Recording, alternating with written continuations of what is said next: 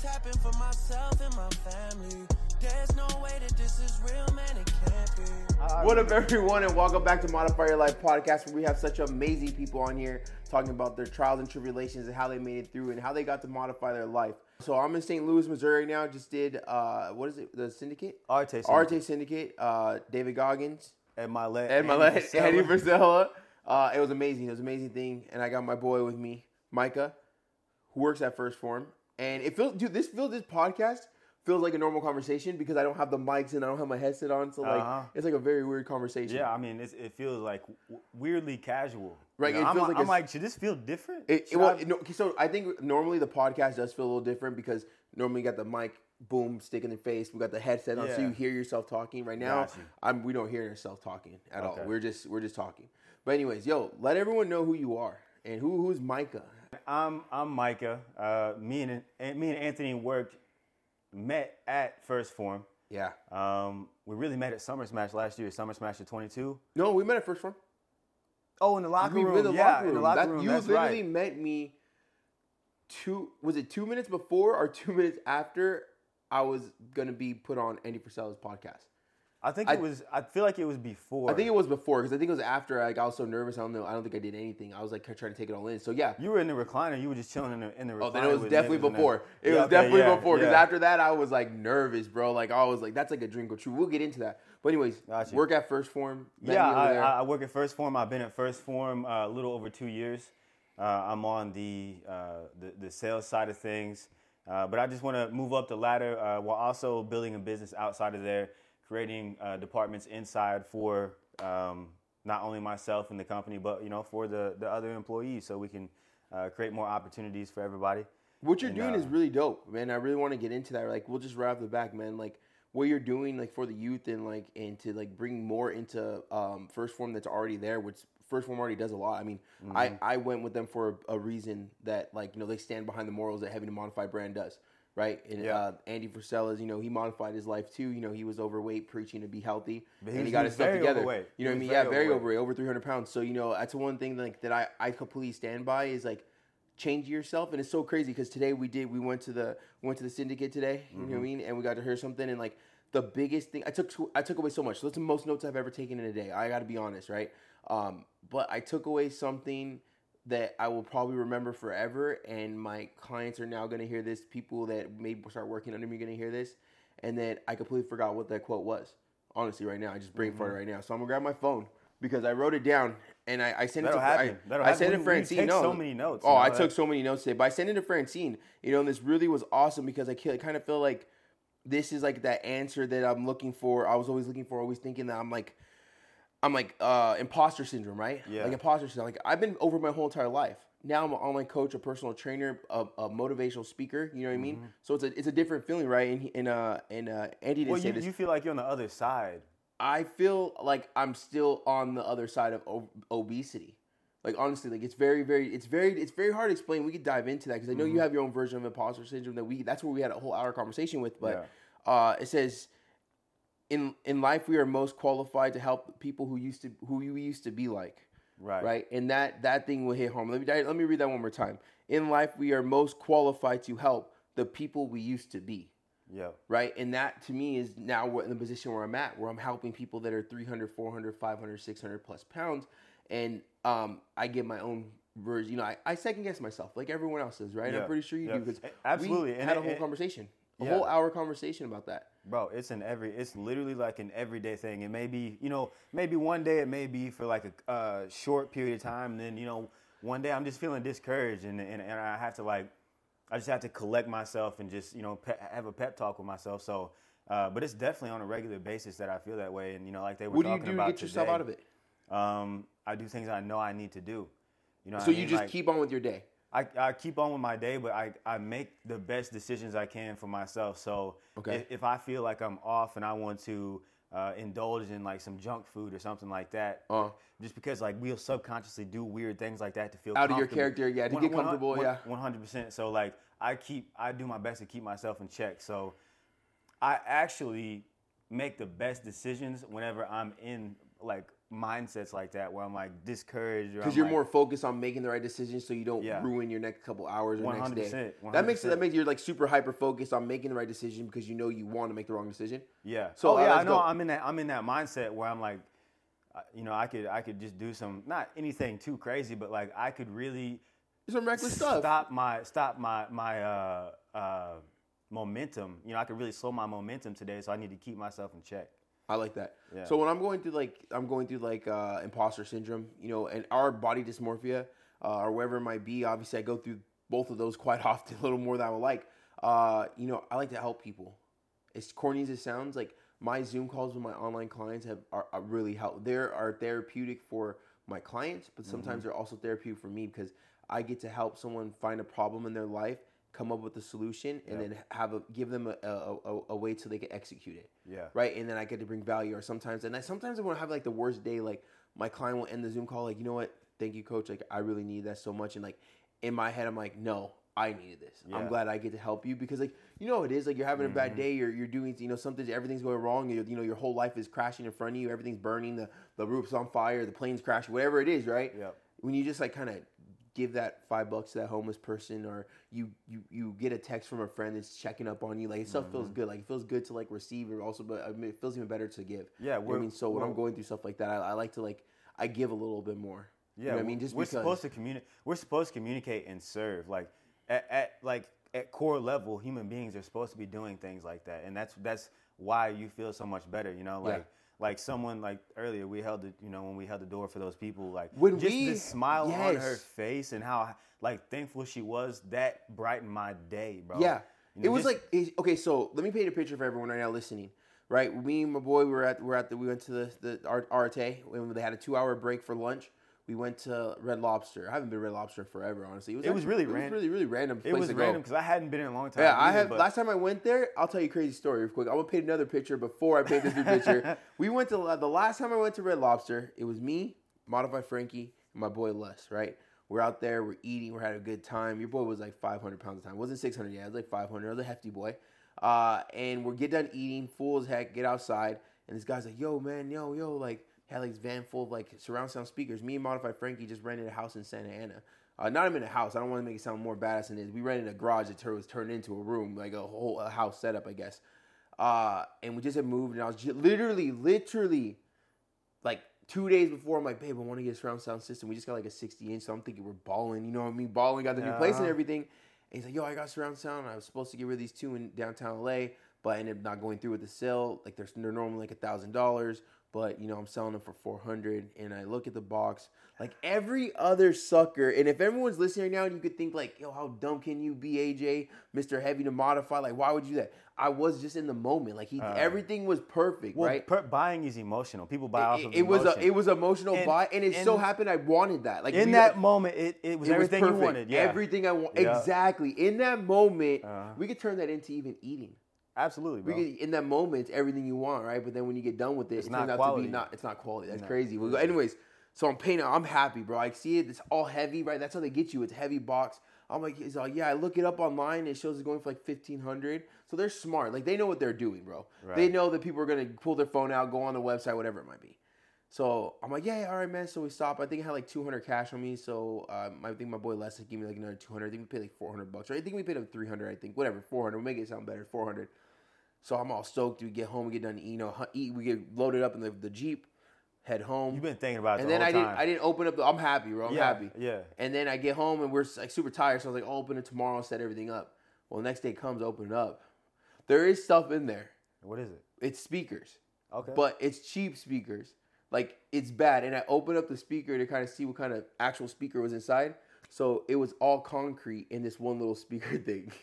Lord have mercy. Oh my god, bro. he got you. He got me. Got and he got me good because, bro, and like one of those things, like Francine looked like she wanted to laugh, but then she was also pissed, and then she also Right. felt bad for me because I'm not the type of person to get got. Like I'm very, very street smart. I don't know about that. And- and- and- yeah, I was. you know, I've been here for three days, and you did not start talking crap until the day I'm about to fly back home. That's mad crazy. I got you. I'm going to restroom in the restroom. I'm not flushing toilet. I'm just gonna pop in the flight. Yeah, I'm gonna Oh, don't dip. do me, don't do me like that. But yeah, so I bro, I was devastated. Like I was like, I felt like I felt so vulnerable. I felt so used. I felt lied to. Like It's very you know what I mean? humbling. It was very, very, humbling humbling. But you know, at the end of the day, like you remember, you said like, "Oh, I found that guy," but he didn't find him. He knew what he was doing. He uh-huh. probably lives nowhere near Anaheim. No, he, was knew- gone. He goes there just to do that. yeah, you know bro, mean? I, was, bro, I was mad. And then I just looked at the box, and that box sat there for like two weeks before I had to like. I was like, if that if I paid four hundred dollars for that box, like I'm gonna sit there, look Right. At it. It's gonna be there for a second. And it was a laugh. hurts. And then after I got over it a little bit, then it was like a laughing part of the conversation. But I was like, still bummed. But yeah, that yeah, that that's the that's my Red Lobster story. So that Red Lobster now has a better meaning getting to what we're talking about. When Yeah. we're getting to Red Lobster, you know, when we see this this like a, a picture perfect like elder elderly uh mom and daughter. Like we knew mm-hmm. it was mom and daughter. The way she was caring for her mom to get out of the car. And I'm not gonna throw numbers out, but if I were to guess random numbers, hopefully they're not listening to this and I'm not way off. I was thinking like 70 and like 85. Oh, or like wouldn't even say 65 and like 90. I would say I would say yeah between 60 65 and the mom was fra- she was fragile. Yeah, so I, I think mean, she's she around was- like the 85 mom, whatever, whatever it might be. Let's not even throw numbers out there. No disrespect. They were both up there, They were both I up mean? there, and like we were like, bro, I was like, honestly, I love old people, and like when I seen her, so when I seen her helping her mom out, it really reminded me of when I would go with my my grandpa. Would go eat for the last couple of months that he was around. Uh, well, that was a little bit more like it was. He we would go like the last couple months he wasn't going anywhere, but you know what I mean. So it reminded me being with my grandpa and Mm-hmm. me taking my grandma to the casino. So I looked at her. And um, Michael, he opened the door, and like that is super super fly to be hanging out with someone, going to event to better herself, and then he goes to open the door before I even go open up the door. We're still waiting a couple minutes for him to get there. Like that's super fly of you, bro, because not a lot of people do that anymore. I feel like there's not a Bro, we have respect. to. We, gotta all got to do our elders. part. Like Well, if if we do, bro, it took 30 seconds of our day. I just I kind of look at it like if that's my grandma, my mom, like Yeah. I would hope someone like you would open the door for them, Yeah. right? And, So and that's another thing, bro. Like some people would have wanted to do that, but they would have felt weird or didn't want to. Like, Yeah. you know what I mean? Like people, so- people no, want to do nice things, but they, they, so don't like to stand out. They No. don't like to stand out or be the center of attention, so they like they'll just like carry on with their day. and we they look so happy, bro. They they had the biggest smiles on their face. It Like, made oh, my it made my day. Yeah, bro. it made my day too. So I seen him. I was like, oh, it reminds me of like you know taking my grandpa, going going lunch with my grandpa, uh, taking my grandma to the casino, and Uh-huh. I was like, oh man. So I looked at I looked at Mike. I was like, you know, I'm gonna pay for their meal. Like I just had like this this this. It was so cool. But like, that I, felt think we were connected at that Yeah. point because I considered doing that. I just I didn't say anything, and then like 20 seconds later, you're like, you know what? I'm gonna pay for their meal. Yeah, I just had I just had a feeling. And fast forward, we I pay their meal. It wasn't expensive. It was like seventy bucks with the tip.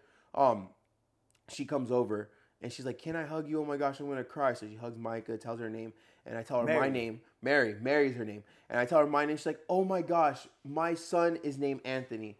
I was like, "Mary, you picked a great name. Right. That's it. That's amazing." and she ended up telling me the story, and I and I I wasn't the fact that her name son her son's name Anthony that like I felt like this was necessary. It's what she says after that. She's like, I was like, no, I seen you you taking. I'm assuming it's your mom. I didn't want to let like you know assume it's her mom, but I told her assuming it's your mom.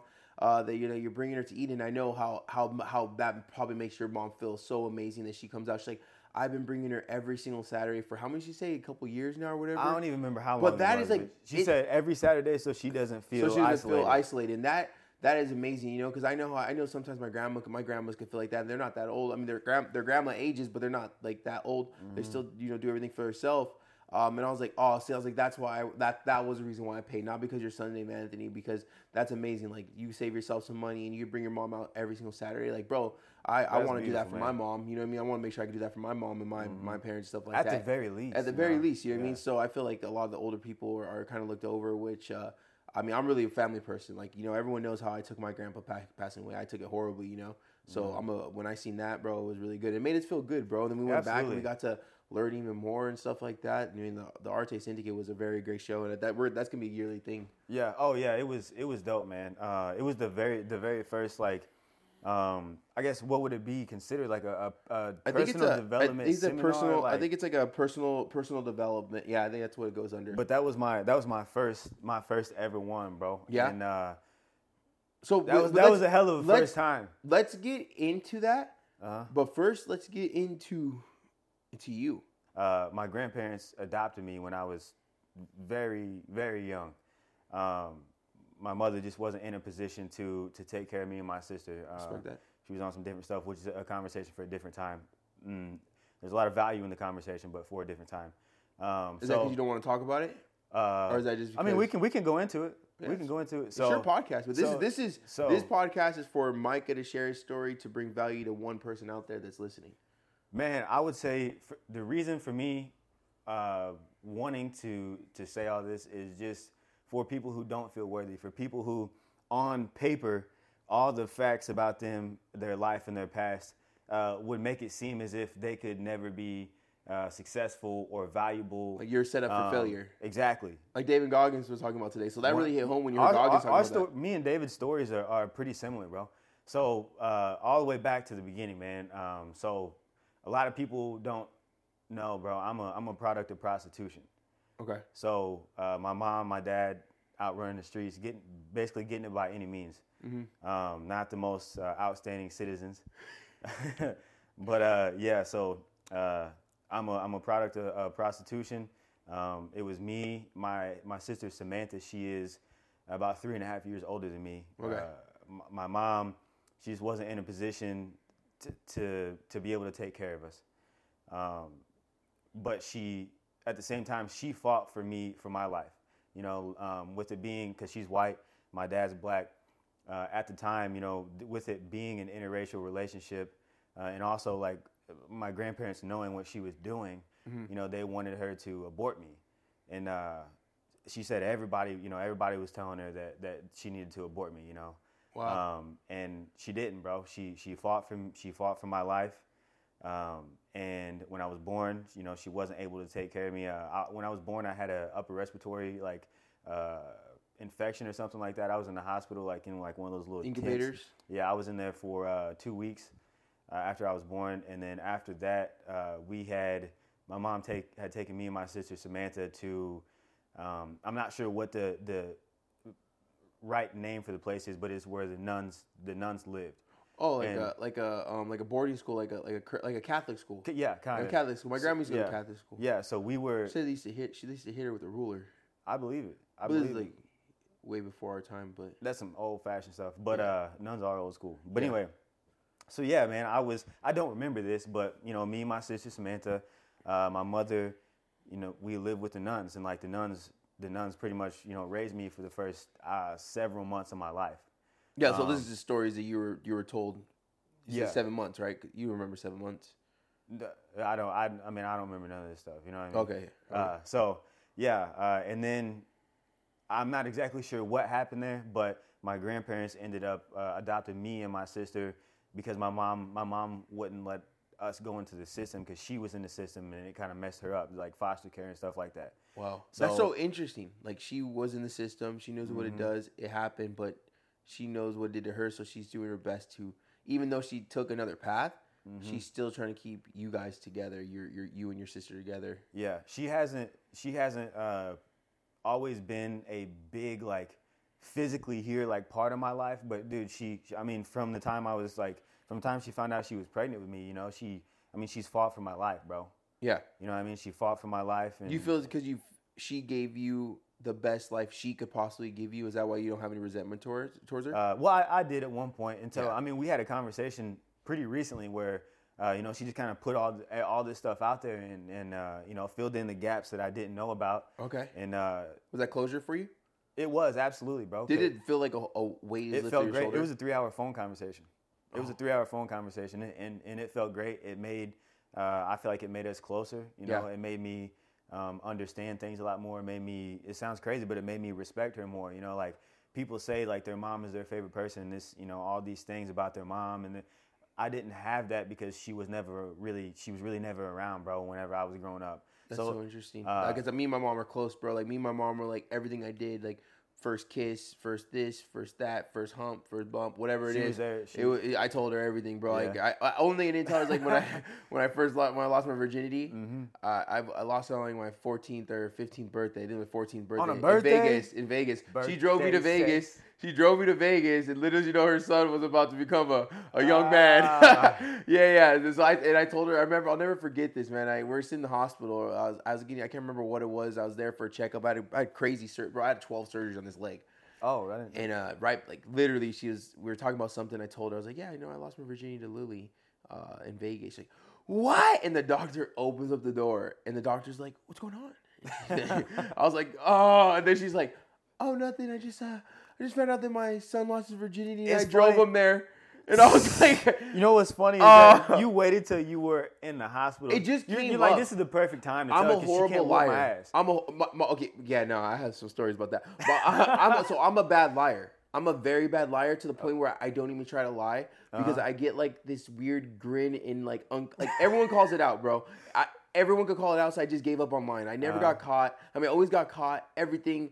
First time I ditched, got caught. First time I snuck out, got caught. Like I just don't like I don't even attempt to BS anymore. I get pulled over by a cop for speeding. Your conscience He says too you're going like- 70. I was like, officer, I was going 75. Let's be honest. Okay, like I know you got me at 75. Like you know whatever it might be. Yeah. So like yeah, Yeah. that that's uh that's it. So like we saying this like the uh, what you're having like that I feel like that that animosity you might have had for a while towards your mom. I think I have towards my dad, Mm-hmm. Yeah. but not towards my mom because me and my mom like are like That well, that, that animosity is a, is a very common thing uh, amongst children and their parents. yeah Like extremely common. For bro. sure. Uh, because when you think about it, you know, most people I know personally don't come from like the the perfect home. You know, mom and dad is in the home and they love each other uh, unconditionally, and then it's it's like you know we sit down and have dinner together every night and every how it's it's not like that in in most cases like that I know about. yeah Um, so yeah, man, that, that conversation really helped a lot. Uh, and then, you know, my grandparents raised me from, uh, I guess uh, around one to 13. So everything that happened in between the beginning and 13 really conditioned my mind um, to the point like, just like all of us, bro, I, I'm still having to break these certain mental cycles. Um, so, dang uh, what do you talk talk about a little bit more what do you mean your mental cycles I want to So feel- want to mental cycles as in what like you talking about like do you hold on to some past grudges Yeah, dude. There was a lot, bro. There was a lot, and and, and not to make it sound like I had it worse than everybody. No, no, you know what this- I mean? don't don't worry I'm about that. Don't, yeah, story. this is your story. Like, That's yeah, what I'm this is one thing I always I- people I- always do on my podcast. Like, oh, I know there. I know someone out Yeah. there does have it worse. There's someone Yeah. listening to this story that is, I wish I had that life. But at the end of the day, this was the worst thing that was happening in your life, and this Yeah. Mm-hmm. is the trauma that you're holding. So yes, there's someone else there has it worse. Yeah. Right.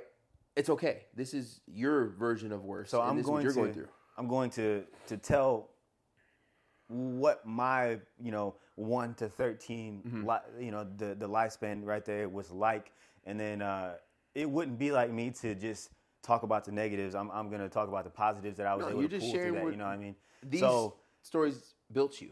Absolutely. So, um, like we were talking about, I think last night, like you really don't know whenever you're less fortunate uh, when you're young, young. You know what I mean? So uh, I was, like I said, um, my grandparents adopted me and my sister Samantha. Um, they had they had a daughter. Uh, her name is Jenny.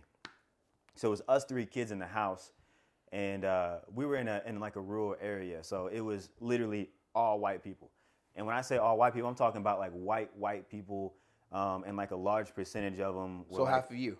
yeah, and like the large percentage of them were like the the type of white people that you don't like. You know what I mean? Like they were very Oh, like- very like like redneck and racist and like simple minded. You know, like So, so okay, so we shared something in common on the last conversation. We're both mixed, yeah, right? And I told you that sometimes I feel like I'm never like I was never accepted in in either one like community, right. right? Because like it's either no, you're not you're not Mexican or no, you're not black. hmm You know what I mean? How was it growing up black and white?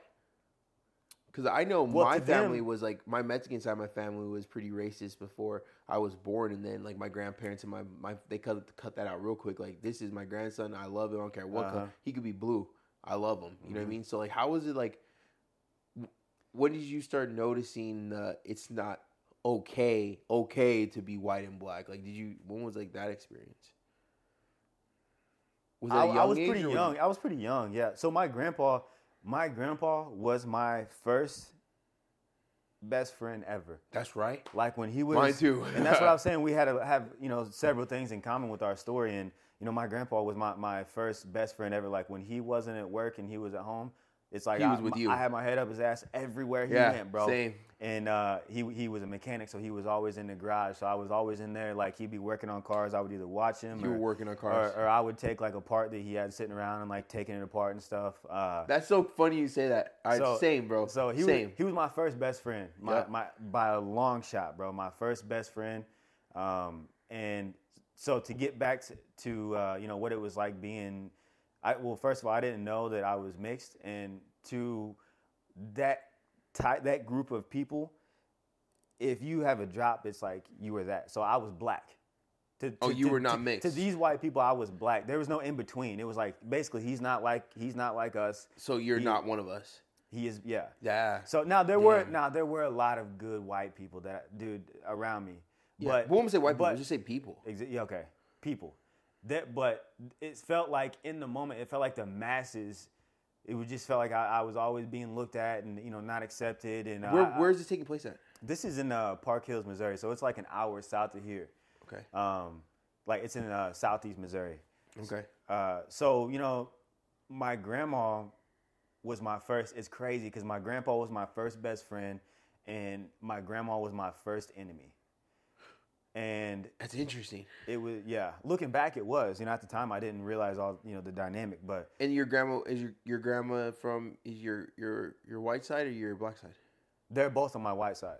Oh, both of them. Both of them are on my white side. Yeah. Bro, I feel like there's such a bond with like a grandson and grandpa. Like they, I don't think Mm-hmm. he cared what color you were. You, you could came crazy- out blue with with red eyes. the crazy thing is, he, like that side of the family, was known for not liking black people. and you changed his whole perspective on it. He didn't care. I was an exception to, for him.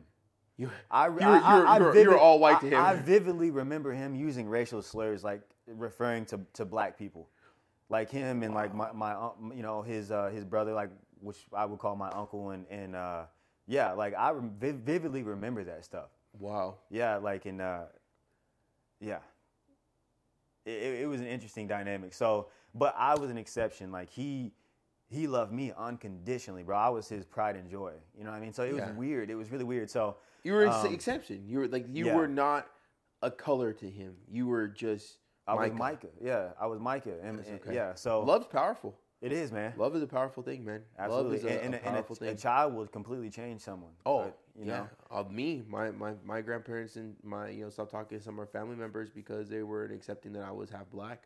Um, I mean, unfortunate for them, I guess. You know what I mean? Right. I think I did pretty good with my life for being, uh, you know, Yeah, right. You know what I mean? But at the same time, Right. though, like it, it's so it's you know it's so funny because I don't. I didn't realize, and nor did I did I think this podcast was gonna go towards us being mixed people. I had no idea. I, I forgot that you were mixed. Nor do I, I. I don't think we're raised on color. we don't think about We don't think about that. Like I don't know. You know, we're similar, similar in age and stuff like that. Like I don't look at you and say like you're my black friend or you're Mm-hmm. my mixed friend.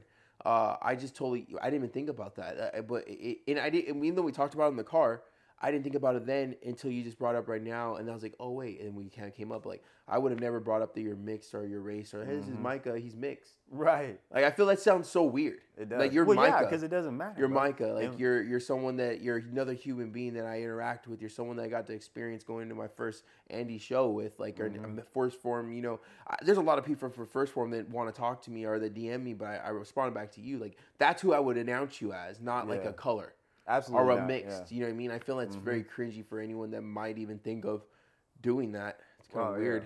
Yeah. yeah, you might get canceled. Yeah. you might Yeah, get canceled for that. Yeah, watch someone take this one clip. We're talking about race, and they just make me look so bad. Right, right. They're all like, "Oh, this is Micah, my colored friend." Uh, yeah, man. So that's so interesting because that's not even our type of generation type of stuff. Like, Nah, I didn't have a problem. thank with God. Yeah, Thank oh, God, you know. We, I, I think we grew up in a badass time. I, I think it was Yeah. like, I think it was a, it was a pretty badass time. We got to, you know, do stupid stuff, go Mm-hmm. outside all the time. Now, like, I don't see any kids outside. No, well, but we do have the opportunity to make things better. You know. Oh, bro, that's what we do for a living. I Yeah. get to help people for a living. You get to help people for a living. Mm-hmm. Um, but yeah, getting getting up to the older age where you started, you know, Oh, okay. feel like figuring out where the grudges are at. You know what I mean? You already dealt with some So- racism. You already dealt with uh, I was, I was to say And- and- uh, uh, prost- you know, a product. You said a product of prostitution. Product of prostitution. Yeah. I've never heard that before until this podcast. I feel like that's the The best way to explain it. Yeah, whenever my whenever I you know I, I got that information um, and I you know kind of sat on it and thought about it for a little bit. That's just really the best way. You know, people say uh, they are how they are because they're a product of their environment. Um, but I'm I'm I'm not like a a baby. I, I wasn't the mom and dad loves each other and they're gonna have a baby and start a family. It was like no, like when prostitution happens and there are are mistakes. Yeah, there are there were mistakes, you- and I am what ha- I'm what came from that mistake. Do do you feel that uh, it like affects you, like till present day? Are are you are you see- Not that particularly, you know. No, you don't. So you know victim mentality. No. Did you have victim mentality before? Uh, yeah, Yeah. Yeah. I did. I did. I would say I had victim mentality up until, I would say. I mean, even into my early twenties, a little bit. Oh yeah. You know what I Oh, mean? yeah. We, Um, we takes us a while for learn. What do you like? You know, what snapped you out of it? The victim mentality. Like, what? When did when did you decide to realize that it's up to you to get your shit together? when I got tired of not having my shit together. Like not when I was like, oh, this sucks. When I was like beat the fuck down, dog ass tired of being A no one, broke. being being broke, being um insecure, you know what I mean? Being mad all the fucking time. Insecure, like- huh? About what? well that goes back into the the childhood stuff so Okay. i uh i knew early on like i'm talking like first second grade that I, w- I was different than all these other kids you know what i mean and Mm-hmm. I would see even parents their parents would like look at me different and um so that kind of like pushed me away and then my my grandma always would pick up stray animals she had like a veterinarian background always picked up stray animals in the house, bro. The trailer we stayed in a single wide trailer. It had like a, it was like the metal, like the tin siding. You know, what I mean, very old school, small. Double mobile wide. home. No, it was a single wide. Oh, single wide. Sorry. Yeah, mobile home. So So it's like, I, so I don't, I'm not too familiar with stuff like that. So, Uh-huh. but I'm thinking mobile home. I'm thinking like the the RVs, or is this the ones that are like stay? They stay there. they stay there. Like, Okay, so it's, they mobile it's home literally this wide. It's as wide as this this Okay, room, right? I know what you're talking about. So like a mobile, so like I, I believe they call like mobile home parks. There's one by Disneyland. Yeah, like it's when you when they're when you- nice though. They're hear- nice. They're nice as hell. When you hear people talk about trailer parks, it's it's it's like stuff. yeah, I like, call mobile home. That's so then mobile yeah, home, but stuff it's like that. park. I feel like it's Uh, a bad rep. I guess. but guess. this one was not nice. This one was not nice, and like oh, so this with- was a trailer park. not a trailer park, but just a trailer. Like people do that. People will buy a mobile home in the Midwest. People will buy a mobile home and move it to a property that they want to live on, and they'll just put it there. Okay. That's some Midwest shit. You don't know nothing about that. hey, don't judge me. I'm, I'm trying to learn. I, So- I think I know. I think we're on the same page. I was just thinking, it's ca- I, I'm mobile park, mobile home park, but um, it's a mobile home. It's a mo- it's a trailer. So the mobile home. Yes. So it's the same thing we're talking about. Yeah, different yeah, names. same thing, bro. You know, it's like how you guys have that like disgusting like Whataburger or whatever, and we have In-N-Out. Like you know I don't, I don't mess with that. what? I don't mess with Whataburger. Good. I'm thinking. so, I like you. yeah, Everyone like I don't. So look- I had it last time, and it's not honestly very unimpressed. dude. It's I could, I could go on I, about all I that could go in and out bro. for all day. I can in and out every single in and out. I've yet to have a burger better than In-N-Out, and I know I'm gonna trigger so many people out there. Oh, they're gonna be upset about that. Yeah, but I I mean, I got the 600 pounds. I eat some good food. right. I, yeah, I got you've had I, I, you know, I got to taste share, my yeah. fair share of good food. I'll, I'll be honest. I love it. Out. Most of us have had our fair share, honestly. Yeah. Uh, so yeah, dude, it, it- with her bringing the pets and everything, like, dude, I mean, there was times when we would have like five dogs in the house and like six cats, and uh, dude, we had. I remember we had uh, goat in the house one time. One time we had ducks walking around. The goats, they, my grandma would, cause she, Joe goats like poop like little pebbles. yeah, dude, she would put diapers on them, like a diaper, and then like cut a cut a hole where their tail is. So what you guys do with these animals? she just like she just had like a bigger heart for animals than human beings and Wow. and dude it, it got it was filthy bro so like my we we smelled bad so not only you know at this young age that i realized that i was different the color of my skin was different uh, and i was you know treated a little bit different by some you know some people but like i was also the kid that smelled bad Damn. you know what i mean so then that kind of like it sucked it sucked even more you know Yeah. um, and then, you know, on top of that, uh, I would say at about starting in third grade, something happened with me uh, mentally where I just basically, dude, I just stopped giving a fuck. Were you bullied? I You could be honest. kind of, but but at the same time, I, I was a I was a bully at times too. Like, dude, of course I was, you were. I was fighting in school. I was Yeah, angry. you had bro. everything to prove. I was angry. that's me. I bro, I had so much to prove. I had so much to prove, and I, I had, I had a blessed life, bro. I have a blessed life. I, my family, everything. Yes, I was overweight, but I was people make fun of me, so I always had something to prove. Yeah. Right, and I, I've actually, it's crazy. Being overweight, being bullied, not having a lot, equals always having to prove something. I feel like insecurities make you Mm-hmm. It's human always, It's nature, human bro. nature, right? So like, I felt like I, even now I'm still getting over the old version of Anthony Lopez of trying to have to always have something to prove, Mm-hmm. right? And and I don't think it's I think it's never gonna go away when the business aspect. Like I'm always going to be I'm happy with myself. I'm proud of myself. What am I gonna do next to evolve myself, right? Yeah. But I finally got over the whole trying to just be like the guy.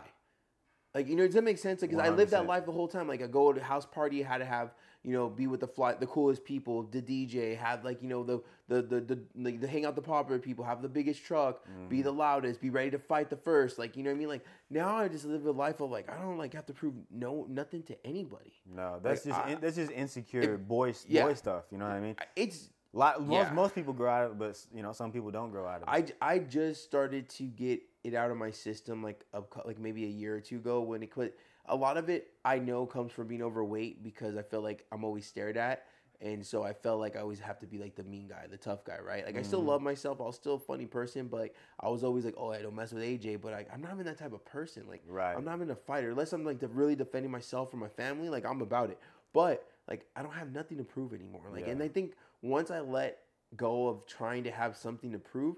I talked about before. I I have a race car. I have a Camaro, a race car sitting in my garage, uh, and I built this thing from the ground. up. Uh, when I say ground up, I'm talking about it's a brand new Camaro, but took everything out that made it expensive and put new stuff in it, made it fast, all that stuff. So let me say from the ground up, people get pissed off like, oh, I remember that Camaro. Mm-hmm. he's yeah. not no- he's yeah, not no, yeah, yeah. I, really, I'm not a car guy because guess what? Once I lost my grandpa, I haven't touched that car, and that car was like a band aid. Right, that Mm-hmm. Camaro was a band aid because if I really cared about it, I was still driving out. I would have brought it to me with me to Vegas. No, it's still sitting in my my my Orange County house garage. Uh-huh. Right, but it was a band aid. Like I had something to prove. I had to be the big guy in the Camaro because if people, if I had the Camaro, people wouldn't realize that I was overweight. Right, if I if I won Yeah. first place trophies, people people wouldn't realize that I was five they, they, they wouldn't be focused. They on, wouldn't be on- focused on that, right? Like Yeah. something to prove. And Uh-huh. once I got rid of that crutch and I Like like look I'm, like look I'm still cool. Like I'm, I'm- still like, exactly. oh, hey, I'm big, but I'm still cool. Like, come hang out. Like, Yeah, like, oh, accept cool me, stuff. accept me, right? You know what I mean? Like, and, and you don't like that's not in the front of your mind. It's in your subconscious. no, it's it's when I worked on myself. It's when I started getting my life together. When I started realizing what's really important, and that's my health and Mm-hmm. me being here for my family. And now my new why is obviously helping people. We know Yeah. why's changed, but my original why was helping myself first. Um, I don't even touch a Camaro, and it's not that I don't like the Camaro. That's why I haven't sold the Camaro. I can't now that I'm in a position, a financial position where I could take the truck, pull the Camaro on the trailer, go race the Camaro, and, and have money to, to do that and bring it back home. So mm-hmm. that's why I'm not selling Camaros. Why not have a race car? It's already built. Go Yeah. the track, let you know whatever happens to it, fix it, and then drive it. Whatever happens, you know, what I mean? whatever I mean. So I love the Camaro, but it's not my pride and joy because that was just a band aid. Yeah. Like I'm not even a car guy. I was so mad when I had to work on that car, but it was a cool thing to do. I was a YouTuber. I was working Yeah. on a car. Not saying I don't love it, but You- it was like, it was outgrown it. expensive ass band aid. You've outgrown it. Yeah, you know? I still yeah. love fast cars though. Well, I told you, right, but you know, yeah. that- that's it. So it's so funny that you know we live. You have not brought up your weight not one time.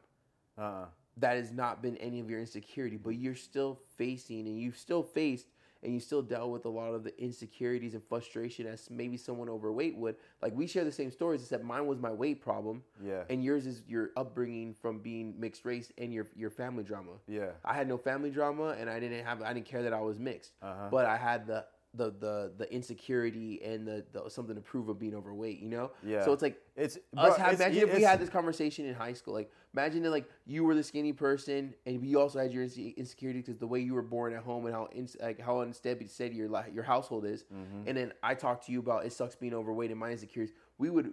Maybe, maybe you were a bully, I was a bully. We wouldn't have got along in high school, but if we would have just talked about it, Yeah. we would have had a lot more in common. Oh yeah, communication is You know what I mean? unbelie- can do unbelievable things Yeah. amongst people. Uh, so dude, yeah, it just got really the the the home was really filthy. Uh-huh. Uh, my grandpa was he was an alcoholic. Uh, he was never. I don't ever recall him being um, just full blown like abusive. He was old school, you know what I mean. So there would be times, like I said, you know, around third grade, uh, I was acting up. I was not doing work in class, not you know doing homework. I was I I was a class clown and always mad. It was weird. It was weird that I could be the class clown but be triggered that fast. You know what I mean? Yeah. And uh, Short temper.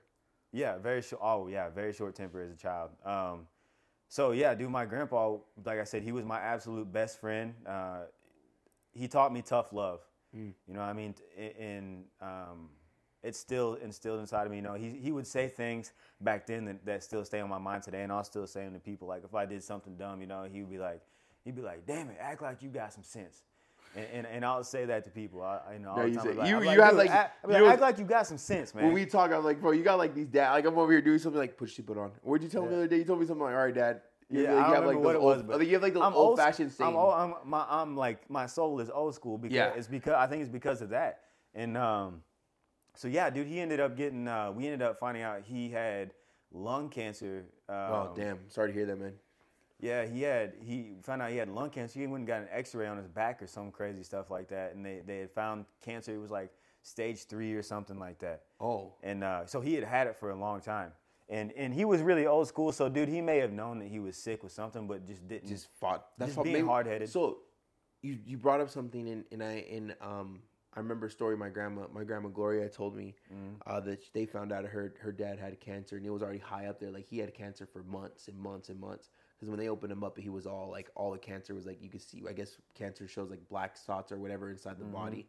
Um, but you mentioned that your grandpa drank a lot, and my grandma mentioned that her dad drank a lot. Mm-hmm. So I'm wondering if they knew they had cancer because cancer is a very painful thing. yeah. Cancer is very very painful. Yeah, it's Um, not something you just So wondering off. if he drank a lot because of the pain he was feeling from cancer. Because my grandma thinks that her dad drank so much because of the pain from his cancer. Because he drank to the day he passed away. Yeah. Oh yeah. Well, he had he had back problems too. So like, not only was he did did did he at some point in his life become you know a functioning alcoholic, but then he had back problems. You know, he I remember him having a back surgery when I was a kid, and then you know the pain from that. You know, he would drink do like he would knock down a case of beer sitting in the garage after work working on cars. Yeah, back problems and a mechanic. Yeah. Grandpa was a savage. Yeah, dude, I remember, I vividly can remember him picking, like, will grab a full car motor, like not disassembled, a full blown car motor and pick it up and carry it across the garage. I'm serious, by himself. Yeah, he, dude, he was my built bro, different. he was They my don't make hero. him like that anymore. That's what I'm saying, bro. He Bro, was we were walking hero, outside today. bro. It was like freaking 50 degrees, and I'm dying over here. I'm like, oh, get me out of here, bro. Remember, I was like, I could never Uh-huh. be a seal. I'll touch the water and say, nope. Yep. But yeah, they're built Yeah. different, man. He, Their uh, grandparents are, yeah, man. Different nah. breed, bro. Different breed, bro. and and it helped it actually helped me because cause, and another reason why I would fight so much in school because I always felt like the, the, the kids were, were just weak and I was mad for whatever reason all the time. So and I knew that I was tougher than them. You know what I mean?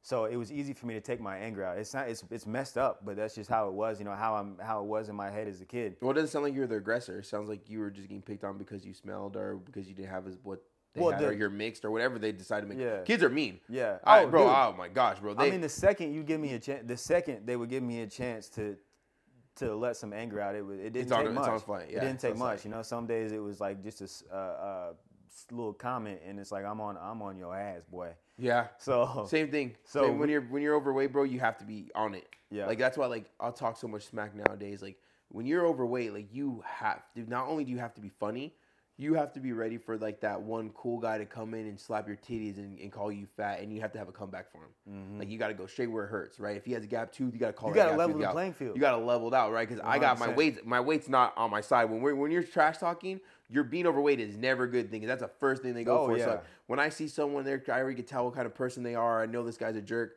I would already size him up, bro. I'll find out. I'll look at his eyebrows, see one uneven. I'll see his Uh-huh. gap teeth, there's yellow in his teeth. I'll see his shoes if they're any good shoe. Like I was, I was sizing the guy up. I was looking for ammo because I knew exactly what they're gonna call me. They're Mm-hmm. gonna call me fat. They're gonna make fun of me in front of these girls, and they're gonna smack me in my titties.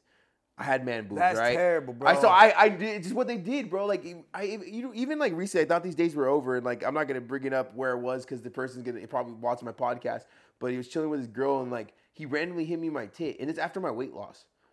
And I was like, it got me so mad, like it triggered me, bro. and, Like, and as an adult, and as an adult, like Oh, I wanted to lay him out, and it was like Oh, it was in yeah. a, it was in a, in a very fancy setting. So I it, he was hanging with his new girl, his new girl that they're dating, or whatever. And I think like the guys are dumb. Let me just go out there. Guys are gonna get hear this right now. They're gonna be so pissed. Guys are dumb. When girls are around, us guys do stupid things. not every uh, not no, every guy. you've done it. You've done it. You've done it. Guys do dumb things around girls. as a teenager. And in recent, Not a- not a and grown we man? All, we all No, say dumb bro. things around girls. You get nervous. You say like you say the dumbest thing. Okay, you can admit it or not, Mm. but we guys, guys are dumb around girls. All right, I've seen some dumb stuff. I said Okay. some dumb stuff. Okay. Maybe you're you're perfect. Maybe it's because you're mixed. I'm not saying it's probably Maybe you I'm- might you might be mixed. That might be what blood. it is. That might be. But you know what I mean. But yeah, so I, I didn't hold against him, but it kind of pissed me off. I'm like, bro, like we are grown men. Like, why did you introduce me to this new chick you're you're dating? Then you do that weird stuff. Like, got me mad. Like PTSD. Like I want to. I like. I still want to punch him. That's what I'm saying. I want to punch him for you, bro. Let's You- go. You gotta, you gotta humiliate. At that point, I like, I, I, I'm, I'm going savage. Like, if I can't put my hands on, I'm gonna humiliate. Yeah, him. I, it, it brought back like old Anthony Lopez, where I'm like, I thought that guy was gone. Yeah. but he never goes away. The Oh, old Anthony never- Lopez never, goes away. yeah, he no. built this new Anthony Lopez. The old Anthony Lopez was fun, but this new one is obviously has a better and healthier lifestyle, a generally a happy lifestyle, right? So, but that's that's funny that you know so many similarities, bro. yeah, yeah, So many similarities. Absolutely. Uh, And then so yeah, he, yeah, we found out he had uh, cancer, and that was weird, dude. I mean, he he lived for another year and a half, and uh, dude, it was weird. It's just. I was so young that I didn't fully grasp the concept, but I knew. It's like I knew what was going on, but I didn't understand. I could I see, completely get that. but I didn't understand. Uh huh. You know my what I uncle mean? Dave. My uncle Dave passed away when I was young. Uh, my uncle Dave passed away, I believe, at 34 years old. He was my another best friend. Mm-hmm. WrestleMania, RC event. Um, my my auntie Des is uh, a husband, man. But I, I love that guy. Raider Raider fan. Like call him Raider Dave. Uh-huh. I so I wish like I always wish like even like talking to you. I'm like I wish you would met Uncle Dave. Like you would see where I got this crazy interactive like Uh-huh. personality from, right? But yeah, I lost him to cancer too. That really sucked. But I didn't know what it was. Right. I knew what it was, but I didn't know like the real meaning of like death. Well, Even bro, at that you're too time. young to grasp I was pretty young. I was old enough to know, but I didn't know everything. I didn't know the whole behind the scenes of cancer until my grandpa, and that is when I had like, that is the day I became an adult. Mhm. And I still don't even talk about that. But that losing my grandpa to cancer, Extremely and, and everything that I went through and everything that I seen, great conversation, great memories, great new memories, right? Uh, very horrible new- old memories that I don't like to speak about. Mhm. But I feel like that is a day that Anthony Lopez was reborn at my lowest part of my life. Was, was that would that that did it to me? Like that is when I realized that we do not have a long time here on life, Mhm. and I have people who love me and who, who I want to be here for, and there's people that didn't get opportunity today to wake up, Yeah. and I have opportunity. Yep. You know I mean? That's when my life changed. When I was like, holy crap, like I got to get it together. And we talked about that earlier. My biggest regret in my life is not doing it sooner, losing Yeah. it sooner. But you know, you're like, Wait. you can't do anything about it. But it's just Hey, one of the, they, they say don't have a Here we regret, but I, I, I do, unfortunately. But I'll, you know what I mean? It's, Everybody's gonna have, it, bro. Like people say, don't have, bro. It's gonna happen. you said something. You're like, who says you can have regrets? That's what I said. I say, who the fuck says you can't? everyone has regrets. Yeah, you're going to, man. You're you're going to. I don't I don't believe that anyone out there wouldn't wouldn't ever have any regrets throughout the span of their lifetime. No, I don't think it's possible. Um, and, and, you know, and they actually help you. They kind of help you, like, okay, don't do this. It's like a, it's like a don't do this in the back of my mind. You know, once when you do have them. getting into that, like, um, me going through what I went through, I had to go through that in order to, I feel, become the best version of myself. And some people are like, no, you should have went to 600 pounds. That's excessive, but that was my life. That's that mm-hmm. was what I thought was right. That's what I was my my normal, right? Mm-hmm. But going through everything I went through, it made me a lot tougher. You know I mean? It made me a lot tougher to, to take on the position where I take on now because now I'm a, you know, going to school to become a you know, certified life coach and, you know, I mean, all that stuff. So, Yeah. um, I get to help people at their lowest times because let's be honest, so people contact me at their lowest times. Mm-hmm. You know, they've tried with their weight loss to crash diets. You know, you work at 1st Phorm. Yeah. You hear these stories too.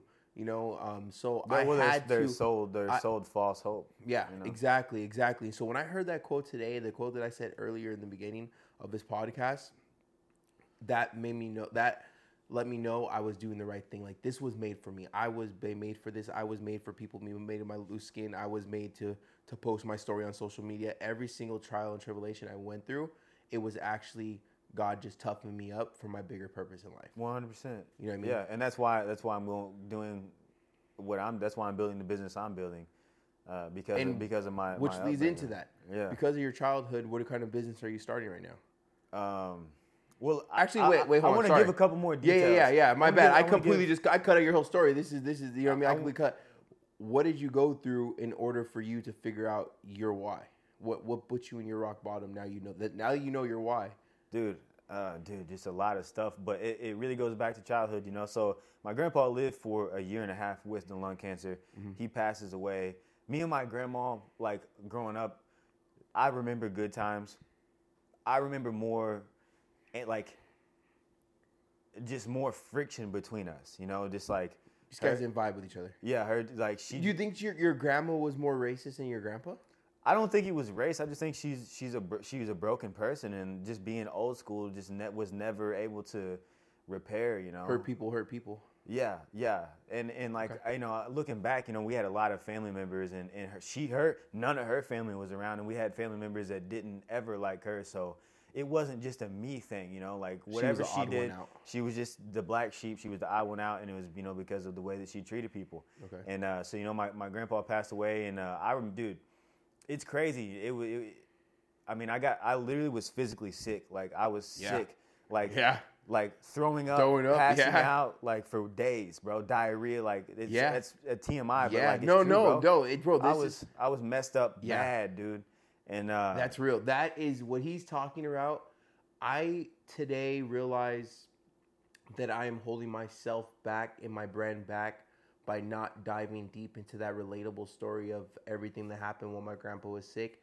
So I made a vow to myself and my, my followers and the people that are listening to my podcast and, and support the brand Mm-hmm. uh, to ship, to make a podcast by myself to just let everything out because Mm-hmm. It's I know it's going to be relatable. Oh, it's hard. I'm gonna It's cry. uncomfortable for me It's gonna be a stuff. full crying podcast. It's gonna take a lot of takes. Mm-hmm. Uh, I'm gonna let it play out, but it's just one of those things where, like, I know sharing that story and and everything and the motion behind it will open up the door for me talking about more stuff about my overweight lifestyle. Yeah. I feel like there's a lot of I still have that ego up right now. Mm-hmm. Even though I'm very open, right? And I'm and, and is it safe to say that for people who don't know who I am personally, that am I the same person on social media that I am on in real life? yeah, oh yeah, So it's like, but Yeah. imagine people still relate with me now. Imagine when I let my guard down Mm-hmm. even more. Like when I choose to, to, to, to fight my demons now and talk now about is that now story. is the time to do it. Now Yeah. now is definitely the time to do and it. today was a big thing, and you were a big eye opener too. And hearing you share this is, is also a big eye, eye opener too. So I really appreciate you for that because I know what you're talking about is not easy. Nor do I even know if It's- you've even brought this up before. I, I typically don't. I, I don't even remember last time I really elab- Some of these things I never said to people. But what you're But, bringing up uh, right now is cr- creating the the why to your brand. One hundred percent. Yeah. Yeah. So uh, yeah, man, I was messed up. I was I was sick, and and it really, really, really sucked when family was around. Once he, you know, he died, and we're getting the funeral arrangement straightened out, and then we have the funeral. The absolute worst part of it all was when the funeral was over. People came over. We had like food and everything with the family, and everybody left, and I was just sitting there and my grandma was inside, my sisters were inside, and I was sitting on this picnic table. I remember this brown picnic table. It had like a wooden wooden bench on each side, and the table was like a kind of like a rubber o- covering on the metal. It was brown. I remember this, and I was just sitting there and just like, you know, looking at the the, the window and in the trailer, and I'm like, it's, it just it was just unbelievable to think, you know, that I was gonna walk in there and he was never gonna be there again. Yeah. Yeah, that's It- crazy. like, Damn, that like that gave me bro, that gave me goosebumps because my grandpa has a sofa. And like he every single time I come home, my grandpa was on that sofa. Mm-hmm. Every single time. He'd take his like two o'clock nap or it's his two o'clock nap before he goes to work. And like so like the I remember the the um the first it was just weird because he was on the sofa the last couple of weeks because he was Mm-hmm. in this the hospital the, the hospice bed. I was basically his hospice nurse. Um, but I didn't pay attention to what that sofa meant because I was so focused on taking care of him his last couple days, hours, Yeah. whatever it might be. Yeah. But I remember the next day I woke up after my grandpa, we everyone had left. My grandpa already passed away, uh, and I went downstairs and I sat down and I looked at the sofa and I just, bro, I just stared at that sofa for, honestly, probably like two hours. I probably just stared at that sofa for two hours and I had the same feeling you had. Yeah. Like, I'm never going to see him in that sofa again. Never. Ever. And I remember him. There's pictures of like it's a different sofa, but this sofa's been in the same spot. Like he would evolve, right? He would get new sofas, more comfortable sofas, but he would use the hell out of that sofa, right? Yeah. And get himself a new one. Uh-huh. Super humble guy, and um, I just just realized that like I'm never going to be able to see him in that that that sofa again. I never really realized how meaningful that couch what I would always sit in and the sofa he would always be in. And I would we'd watch TV together until he was gone, and then it all kind of hit. And like I remember just looking, I, I couldn't even cry. Honestly, at that at that point of my at that point of everything going on, I had no more tears, dude. Like, I genuinely feel like I could say I had no more tears, but I just looked at that sofa for like for Uh-huh. like bro, and I just remembered like Christmases, New Year's, uh, uh, Thanksgivings. He was always in the sofa. Or he's always in the sofa, and um, yeah, it hit me like, damn, like I'm Mm-hmm. never gonna see my my best friend in that sofa again. Yep. And it was like, and it felt like, like I said, in my mind that that. So my grandma, you know, she would be. There was times when she was, you know, I, you know, verbally abusive, and then she would like walk that line of being physically abusive as well. Oh no, And uh,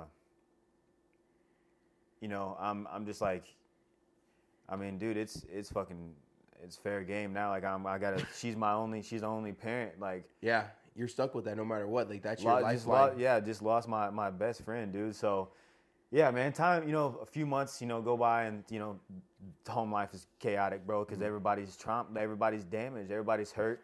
Yeah. Everybody's hurting, you know. She stepped back, you know, like it was like a kind of fend for yourself thing. He was like the glue of of the family. 100%. Yeah. Yeah. And, and it was like a, you know, one of my sisters ended up, you know, meeting a couple boyfriends online and they would like come and stay. And it was just really weird because I know my grandpa never would have went for that. And, uh, you know, there was times my grandma took a step back, dude, because she was hurt. She was already messed up. And then, you know, she lost her husband. Yeah, Uh, that was her glue for sure. yeah, dude. Uh, I remember a couple months after my grandpa died, uh, a guy we used to call Uncle Mike, which is my grandpa, one of my grandpa's best friends, he died in his sleep, bro.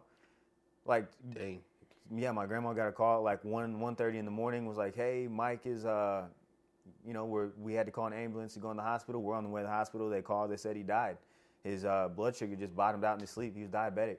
Just died a couple months after that, and he was like the only other fa- like I would say like the other the other part of your like the last part of your grandpa because that was just Yeah. right now that was gone too. Yeah, he was he was gonna step in and like be like the father figure. You know what I mean? And like yeah, he ended up dying.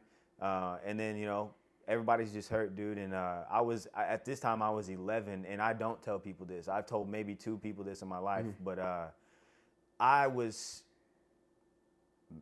dude just so messed up. Not only from you know losing my grandpa and then you know Uncle Mike, but then also my grandma just she did not do a good job in the you know at that time of making you know making us making me specifically she was really hard on me compared to my sisters but feel you know feel loved and, and Nurtured. and- No- no Dude, nurturing. it just wasn't there and like dude i was just i uh i tried to kill myself Wow. uh, so i was i was grounded a lot you know because i was always in trouble and i guess that's a lot of parents think that you know grounding their kids is the best way to, to, to discipline them but it's a whole other conversation but dude one day i was grounded i remember and i was uh, i was just sitting on my floor in my room and uh, I was just feeling all these emotions, bro. Just I was 11. I'd already been angry before my grandpa died. All this stuff happened. Uh, now you're more mad. yeah, and I just I didn't know how to handle it, and I was like, I don't I don't want to be here anymore.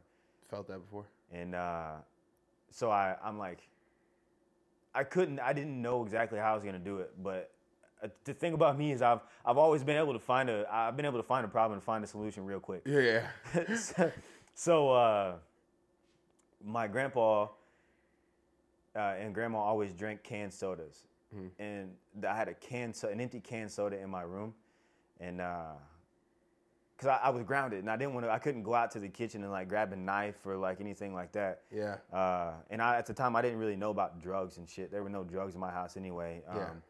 So it's not like I was gonna pop a bunch of, you know what I mean? So anyway, so You're 11 too. I don't. Think I was really 11. even Yeah, it's crazy that all 11 year old was even thinking that. That's the this. crazy thing about like honestly like yeah like my my suicidal thoughts were I was like 27 years old.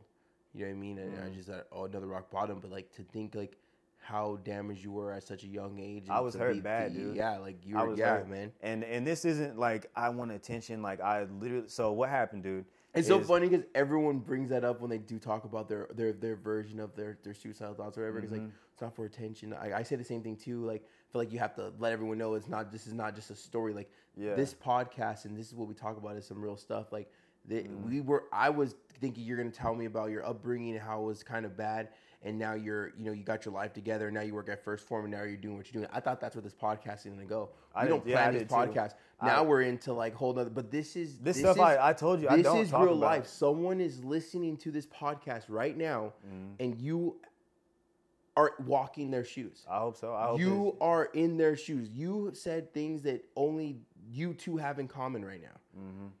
Because you just said you never told that to anybody. I've I've told Right. the, there's probably There's- two to three people in my entire life since uh, since this happened That know that, I, that know about this. And there's we average, you know, four to like four between four and six hundred views per podcast through all platforms. Right? 4 to six mm-hmm. hundred. it's crazy to think. Yeah, There's someone out there that this story is for There's and they've one. done the walk and maybe they didn't make the right decisions that you've made, right? Maybe they feel like they don't they're still too late to make those decisions. Oh, I'm gonna get you're there. now sharing where you're at and what you're doing. So you know what I'm saying? Like I'm gonna get there. th- yeah. that's why I love this. I love doing a podcast, bro. Like I feel like I'm so I am, s- and I will look at this camera right where I'm really gonna be looking at myself while I'm editing this and say I am such an idiot for letting my self doubt stop me from two years ago making this starting my podcast. I'm gonna do it now, and this is gonna be a top ten fucking podcast in the world. This is going to be a top ten podcast. But imagine if I did this two years ago when I said I was gonna do it, right? Because Mm-hmm. the stories like this need to be heard. People need. People feel that they're so by themselves. People feel that they are the only person on that plane. They're the only person on that freaking walk. Yeah. They're the only person in that lane. Now it's all- easy to think that when it- yeah, people don't. It's it's easy. It's easy to think Especially that, now, right? everybody's got their face in a t- uh, phone or a Everyone- computer. ev- like we don't post- communicate. Yeah. You know what I mean? Like yesterday, we went to go to dinner with Nick and um, oh, I forgot his name. Who's his name? Uh, when I worked out yesterday, Ryan. Ryan. Ryan. And like it was so hard. We all put our phones away, and I was like, damn, like it feels so good not to have my phone. But I was so urged to have my phone Oh, in my yeah. hand, right? And I can use the excuse that I do social media for a living, but no. Mm-hmm. Enjoy. And Mylett said today, like, or no, Da- David Goggins said today. He's all, I've learned to master to be here in the fucking moment Mm-hmm. and that's something that I'm like, damn, we're never here. Like even like I'm not looking at my phone because I'm I'm texting. I'm looking at my phone to make sure the camera don't shut off. We only got 29 minutes. We got to turn it back off and on. But you know what I mean. But it's one of those things like to live in that moment and like you know our heads are always so down, right? We feel like we're so Mm-hmm. by ourselves, or we're looking at other people on social media, comparing our life to theirs, thinking that they have it so much better and that everything's perfect because they have the Louis Vuitton freaking bag or the glasses or whatever it is. But we're not knowing what their credit score looks like. Right. They're not posting up that Mm-hmm. their their their debt collectors calling them. But like we think that everyone's life is so much better than ours. But it's just like this this this facade that people are posting. They're only posting their wins. You know what I mean? I Mm-hmm. You don't like even know their story. They don't even know their story. I feel 100%. like that's you're you're a really, really relatable push person on social media. I believe my I think it's not patting myself on the back, but I've been told by a lot of people I am too because you don't only post your wins, you post your fails. Yeah. I post my fails, my wins, my insecurities, and all that stuff is just as much as you do, right? I think you're pretty funny too on the stories. Um, to to show people that there are other people going through stuff. Yeah, my my big one of my biggest things is I just want to be I just want to be relatable and uh like make people feel like they can reach out to me. Yeah, You know what I mean? And you For- do a hell of a job. like whatever for whatever, you you do you do because me and you me and you clicked it off really well. You made me feel really comfortable. Look it, we have so much to talk about. Mm. I want. Would you be okay with us making two podcasts? Oh, absolutely. You would that could we do? I so feel- I feel we'll like drop one this week and then we'll drop the second part next week because I feel like this has already had so Mm-hmm. many different gems and and so much about you where they're probably gonna we're leaving it on a cliffhanger right now. Like they are probably want to know where Micah is now, even though they're looking at you because you don't look any the part of how you should. Like you know what I mean? Mm-hmm. You know because technically on paper you should have failed Yeah. right? You should have, you should have, you should have failed. Mm-hmm. You should have not be in this position you are right now. So what I want you to do is that I'll go and put your Instagram, everything in the bottom, and I'll, I'll let you talk about your Instagram in the, the second part. But I want you to leave off.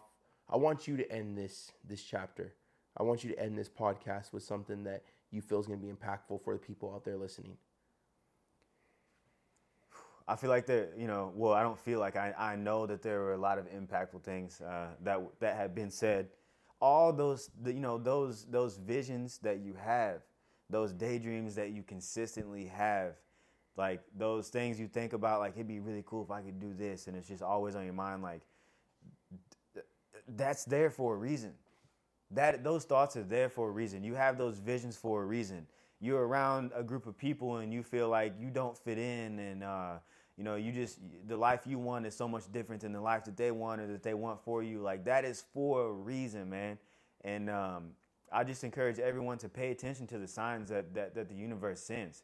Pay attention to those signs. Listen to your gut. Yeah, but those people you bump into, have those random conversations with, those people that you're standing by in public and you just drawn to them and you want to say something, but you're kind of nervous. No, say something because you never know what's going to come from that conversation. Like you have, you never know who you're around. You never know who you're talking to. You never know what this this idea can can turn into physically, facts. like in the world. Um, so Just like how we held the door open for those those older ladies. yeah, and they just they look so happy. Yeah. For all we know, for all we know, just throwing it out there, for all we know, that those two ladies could have been the most racist people ever. they could have. They could have, and we could have just completely changed their whole outlook, how they look on Yeah, on our people. yeah. Right? We don't, I'm just throwing it out there. I don't know. Right? Uh-huh. They- Mary probably made. She's not. She looks so sweet. She probably not. But I'm just saying though, this the the the act of kindness, the gut feeling that we had to be generous, which that's how we're raised, Mm-hmm. is is it could change someone's life. Or if not, it's to maybe Mary wasn't racist. Hopefully she wasn't.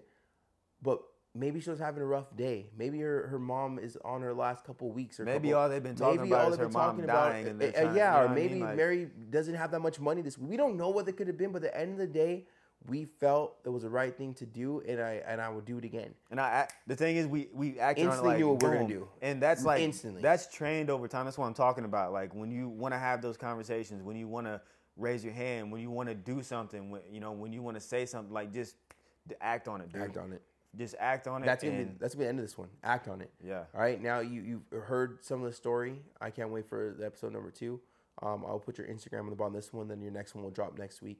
Um, I would say thank you for being on here, but we're not done. We still got to keep going. We got more. We got more another podcast. We got a lot of stuff. Yeah. But man, once again, I'm gonna say thank you for being on this episode, and then we'll put our, put you on the next one, man. I'm, I'm excited. Absolutely. Finish man. up the story, man. Let's Finish up the the Micah trilogy. Yeah. Thank you, man. All right, man. This happened for myself and my family.